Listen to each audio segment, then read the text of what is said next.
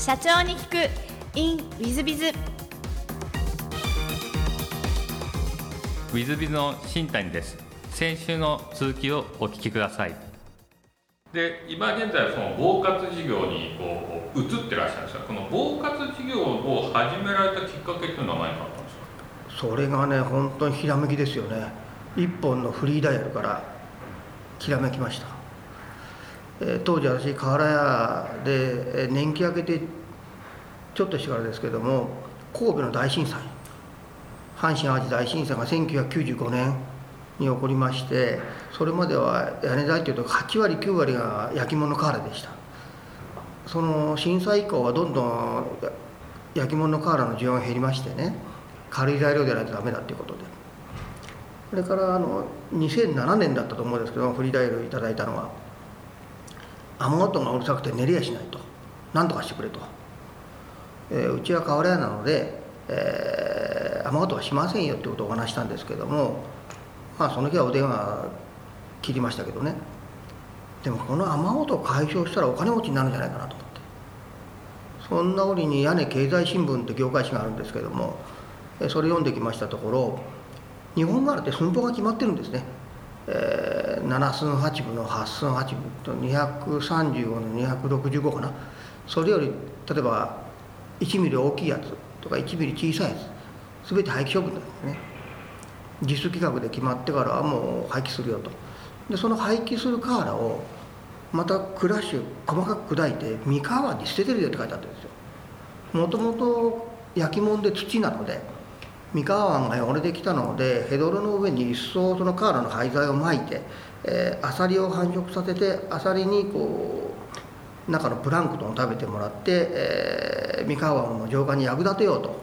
いうプロジェクトが始まるよと書いてありました。もう鳥肌立ちましたねそれ読んだ時に。じゃあその屋根あの捨てる瓦を使ってね屋根に貼り付けたらあの金属の瓦とか薄いスレートのカラベストっていう瓦に貼り付けたら雨音減るんじゃないかと思って。もう速攻でしたね。もうその瓦の廃材はすぐ手に入ったんですけども今度は、えー接着剤がないと。で小西ボンドをすぐ行ったですけどもまあ相手にされませんでした。で次にセメダインも行きましたけど同じ状況で相手にされなくて困り果てた末、えー一つ上に県会議員の先生がいるんですけども相談に行ったところ、えー小さな化成品屋さん接着剤さんを紹介していただきまして伺ったところ、えーなかなか面白い発想だねと。でこの接着剤は水性でないとダメだよと言われて結局薄い金属とかに貼り付けるので伸び縮み伸縮があると。柔らかい水性のりじゃないとダメだよっていうことでじゃあそれ売ってくださいっていうことを申し上げたところ作らんじゃないと。じゃあ作ってくださいってとりあえず1000万持ってきてくれって言われましてびっくりしましてその足で銀行行って、えー静岡銀行でしたけども行ってお金貸してくれと言ったところとても貸せれないと。そりゃそうですよね。で揉めましてねここに融資って書いてあるじゃないかって言ったら支店長がこっち来いっていうことで、えーお茶も出してくれました。そこから、まあ、知恵つけていただいて確かにお前言ってるのは面白いなと。経営革新計画っていうのに認証さ承認されると国金からお金出るよと。のその静岡銀行からもう商工会議所に出向してる人があるのでそこ頼ってけと。でそこで書いてもらって、えー国金で審査通ると500万借りれるよと「いや支店長耳おかしかねえか」って言ったんですけども。私1000万貸してくれと。いや悪いようにしない行ってこいということで3ヶ月ぐらいもうちょっとかかったかな。あのなんとか承認されましてね。そこで、えー500万国金から借りましてその後銀行の方から2000万紐付けしてくれまして2500万のお借金からスタートしました。なるほどなるほど。それでその屋根材ができたんですけどもできて今度こうう生みの苦しみから今度売りの苦しみですよね。私も職人なので今度売れないとで浜松の小さな展示会に出たんですけどもお客さんは寄ってくれました確かに。でも一銭にもなんない。私も2500万つまんでるので初めのうちはもう借りたなんから返してきゃいいんですけどもだんだんお尻に火がついてくると。いや私はじゃあここじゃない。展示会行くとこはここじゃないなと思って。ビッグサイト幕張それもいろんな展示が出ました。でそれからビッグサイト幕張大阪インテックス名古屋メッセで火がつきましてね、えー、某トラックのメーカーの方ですけれどもこの屋根材滑り止め材に使えないかと言われまして確かに勾配屋根に施工しても滑らないなと思いました、まあ、そこであの、まあ、よくよく聞いてみましたら、えー、非常階段の鉄の非常階段ってありますよね。あそこで女の子が雨の日に転倒して落ちて、えー、大きな労災事故が発生したと。そこに使えないかっていうことですぐ施工を行かしてもらいましたところ大変な高評価を得ました。そこで滑り止めってカテゴリー調べたところ年間7500人ぐらいの方が亡くなってました。厚生労働省行って調べたんですけどね。その7500人っていう数字がピンとこなかったので警察庁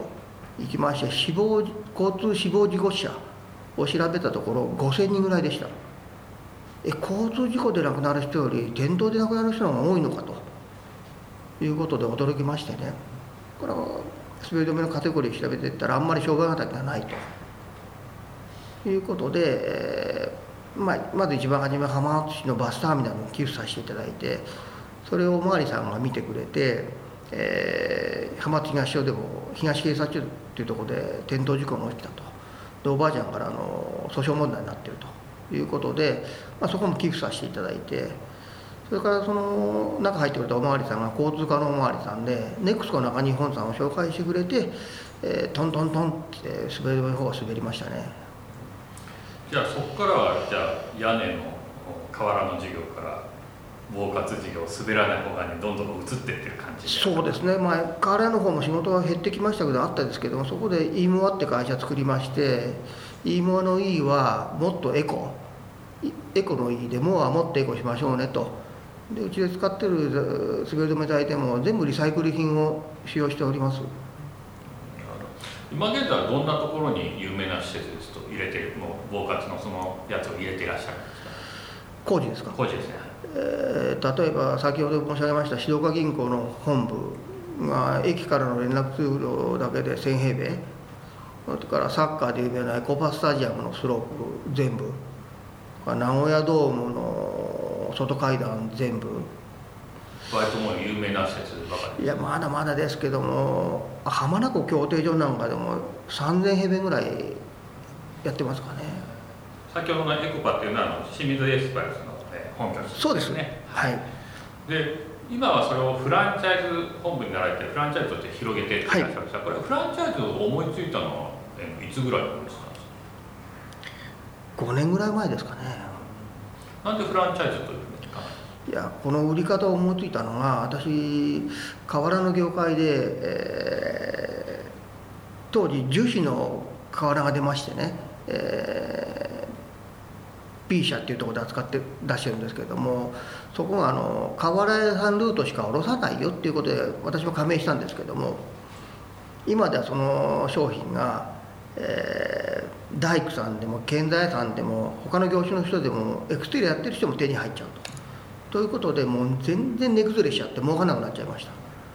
ここでどういうふうに売ろうと。やっぱり末端の販売店さん今でいうフランチャイズチャイジですよね。の方が儲かってくれないとうちは儲からないなっていうことで間の業者を抜いて、えー、滑り止めの商品と施工とともで販売していただくということで、えー、フランチャイズの売り方を取りました。なるほどなるほど。今フランチャイズの亀店さんどのぐらい広がってらっしゃるまあ全国で70件ぐらいですかね。結構すごいですね。やっぱりその滑るというのはあ、まあ、大事故につながったり、まあ、死亡者で年間7500人というお話もございましたがやっぱり滑らないようにしようというニーズは非常に高いということ高いですね、うん、だから私の母もあの骨折をした2回骨折しているんですが 滑って骨折してるんですが、はい、やっぱり老人の方なんか特によくいろんなところで滑られますよね。そういう意味ではすごく社会的以外という仕事をされてこれも社会貢献度はものすごいと思いますね。いや素晴らしいですね。あの将来のなんかこう、えー、構想とかそういうのは飯村さんは何かありますでしょう？かやっぱりこのまだ防活団って言葉が全然メジャーじゃないですよね。防活っていうとえ何なの？って聞かれるんですけどこの防活ってことを当たり前に広めたいですよね。まあ、ぜひあのリスナーの皆さん方この「防活」という日本語を覚えていただいて滑らないようにするということですので大変ニーズありますのでぜひ覚えていただきたいなと思います。ちょっと別のお話もお聞きしたいと思います、えー、事前に好きなもの好きなことをお聞きしましたらゴルフということで先ほどもクラブ活動で出てきたゴルフですが、はい、ゴルフはもうじゃあ若い頃からずっとやってらっしゃる感じですか？そうでもないです。当時3540ぐらいですかね。3540前かぐらいからですね、で今ではゴルフ好きということで毎週のようにやられる毎週ぐらいに行ってますね、まあ、ほとんどね仕事です今は。あ仕事ですか？仕事ですあのゴルフ場のお風呂が結構転倒事故多いということで、はい、あの今コロナ禍で行くとこがないのでゴルフ場満員なんですね、はいはい、で私なんかでもまだ青2歳。私58ですけども、ということであのご高齢の方なんか転倒事故多いので、えー施工していただいたところにお礼で1ラウンド回ってくるとなので自分のホームコースはなかなか行けないですね。そうですか。アウェーばっかりです。よ防活の方の仕事しながらゴルフみたいな感じでいらっしゃいますか？いや夜中に突貫工事でそこのゴルフ場のお風呂をまあ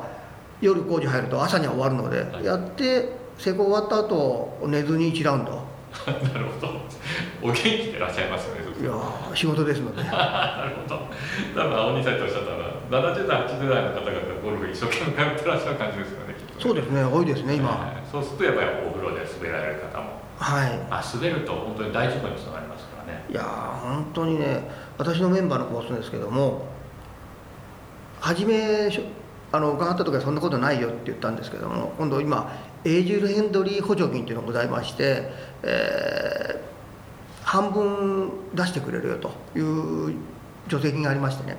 それ使ってやったところ、まあ、お願いしますということで、まあ、実は月に1回ぐらいね救急車呼ぶような転倒事故起きてたと。でお風呂って洋服着て入る人はないですよね。裸ですので怪我も多いということで。そうですね。裸の方が余計怪我します、はい。いやまあ素晴らしい状況でございます。であの座右の銘もお聞きしてまして「打つ手は無限」ということでこれは素晴らしい格言だなと思うんですがこれを選ばれた理由というのは何かございますで、えー、私倫理法人会というところに行ってまして、まあ、これよく聞くんですけどもね。例えば富士山登るのも、えー、静岡県側からだけじゃないよと。山梨の方からも登れるよと。やっぱり目指すところは一緒でもやり方はいろいろだよと。いうことで、えー、一回試みてくじける。そんなの日曜三時ですよ。でもやっぱり高き気高き理想を持ってね、えー、日本にこの防活って言葉を広めるぞと胸に誓いましたんで、えー、私のこの残りの人生この防活にかけたいと思います。ありがとうございます。素晴らしいお話でございます。えーと、最後のご質問なんですがこの番組経営者向け、えー、全国の社長様向けもしくはこれから起業する方向けの番組でございまして、えー、もしよろしければ社長の成功の秘訣をお教えいただけたらと思います。諦めないってことですね。やっぱりエジソンの本も読みましたけどね。5000回で成功したなら4999回は、え、999回は失敗じゃないよと。当てはまらない材料を見つけただけだよと。いうことでくじけない？あと私この授業にね、えー、ちょっと家内の話もしていいですか？家内10年ほど前に病気で亡くしましたけどね。がんで半年で亡くなっちゃったんですけども。亡くなる前にね亡くなる3日前に約束したことがございまして、えー、まあ約束が2つ1つはうち女の子の2人なので、えー、女房亡くなった時に上の子が大学生下の子が高校生だったんですけれども女の子2人なので必ず嫁に出してくれよと。あんたの生活じゃ無理なんでどうしても養子入ってくれるっていうなら入ってもらってくれと。いうことともう一つが肝心で、えー、あんたも散々ほやってきたけどもこの仕事まだその時特許も降りてなかったですけどね。今おかげさまで特許も4ついただきましたけれども社会貢献性はすごいよとこの事業。私はこれ見ることができないと。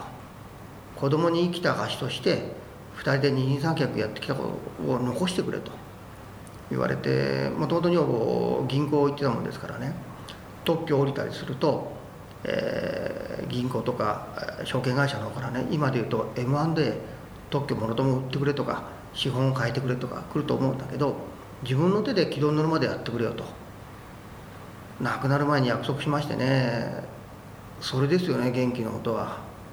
まあ、そういう意味で言うと奥様が諦めないっていうのを社長に植え付けたという感じで。洗脳されましたねもう。まあそれであの大変成功されてるとこういうことでございますね。ありがとうございます。はい。すいませんどうもありがとうございます。えー、リスナーの皆さんも本日はお忙しい中お聞きいただきまして誠にありがとうございました。ぜひ皆さんの参考にしていただければと存じます。名倉社長さん本日はどうもありがとうございました。ありがとうございました。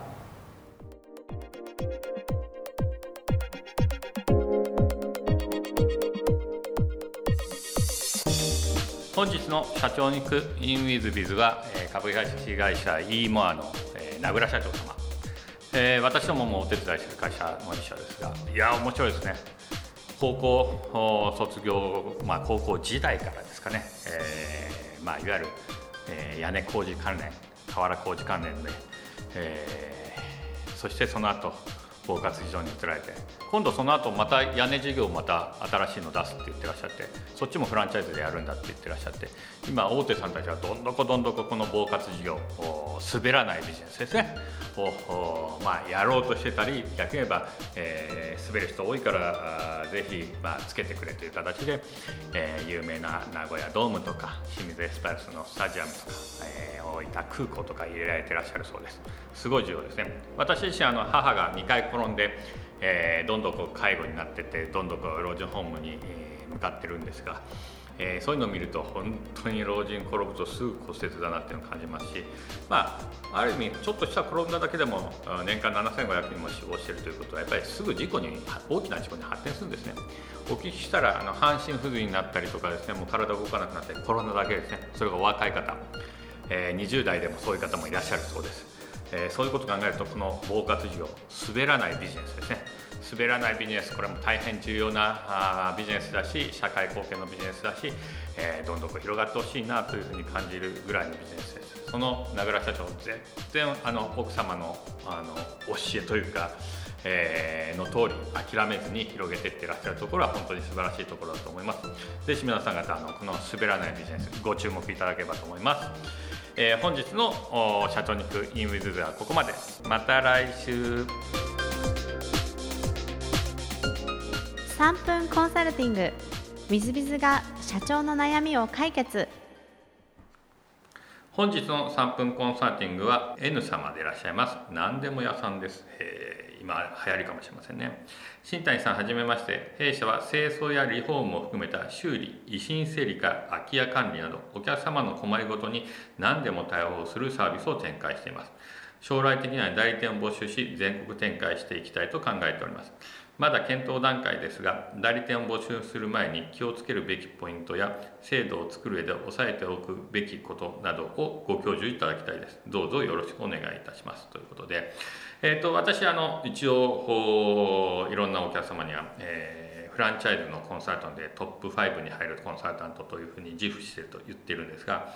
まあ、代理店構築フランチャイズ本部構築ほぼ一緒なんですがまずあのお考えいただきたいのはコンサルタントにもし頼まれることがあればチェーンストア理論を知らないコンサルタントには頼まない方がいい。この代理店制度とかフランチャイズのはチェーンストア理論っていうのが分かってるかどうかで随分変わりますもんですからその点だけまずは押さえておいていただきたいなと思います。で代理店募集をするときにですね、まあ、非常に多いのが本当に代理店募集していいのかどうかみたいな話になります、まあ、10人に9人はですね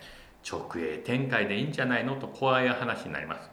なぜならばですねフランチャイズなんかもうまさにクレーム産業なんですよ。代理店制度もそうです。で代理店になったのに、えー、稼がしてくれないみたいなことをその代理店さんたちが言ってきたりするわけですね。ですからクレーム産業なんですね。かつ代理店の向こう側の営業マンたちを教育しなきゃいけません。それは自分たちの部下ではないんですね。社員ではないんですね。そこを教育しなきゃいけない。だからかなり大変です、えー、他人を他人の会社の社員を教育してくるということはそれなりにマニアが揃ってたり研修制度が揃ってたりまた向こうが売りたくなるようなフィーなどが揃えてあったりみたいなことがしないと代理店制度はうまくいきません。ですのでそういうのを揃えていかなきゃいけないのでまず本当に直営店じゃなくて代理店制度がいいのかっていうのは考えていただきたいと思います。その上で代理店募集を本当にしよう代理店展開しようと思ったらまずマニュアルを揃えなきゃいけません。えー、でそのマニュアルを教育研修していかなきゃいけません。そして、えー、代理店がやるたやる気になるフィー制度を用意しなきゃいけません。その上で代理店募集をしなきゃいけません。のでやることは大変いっぱいございます。ですのでこの辺を、えー、まあ、プロのコンサルタントに教えていただくかご自身でマニュアル作りなどをやっていくということになろうかと思います。で、えー、代理店募集はあその今代理店の比較サイトとか、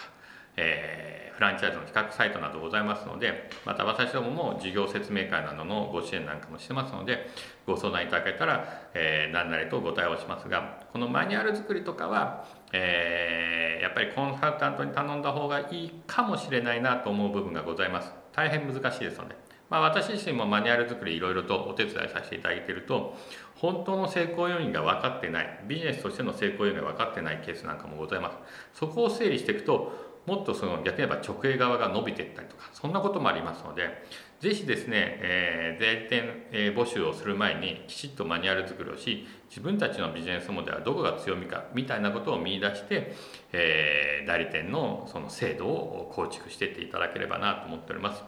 えー、ぜひ頑張っていただければと思います。何かご相談ございましたら、えー、無料相談からあ受けさせていただきます、何々とおっしゃっていただければと思います。えー、本日の3分コンサルティングはここまで。また来週。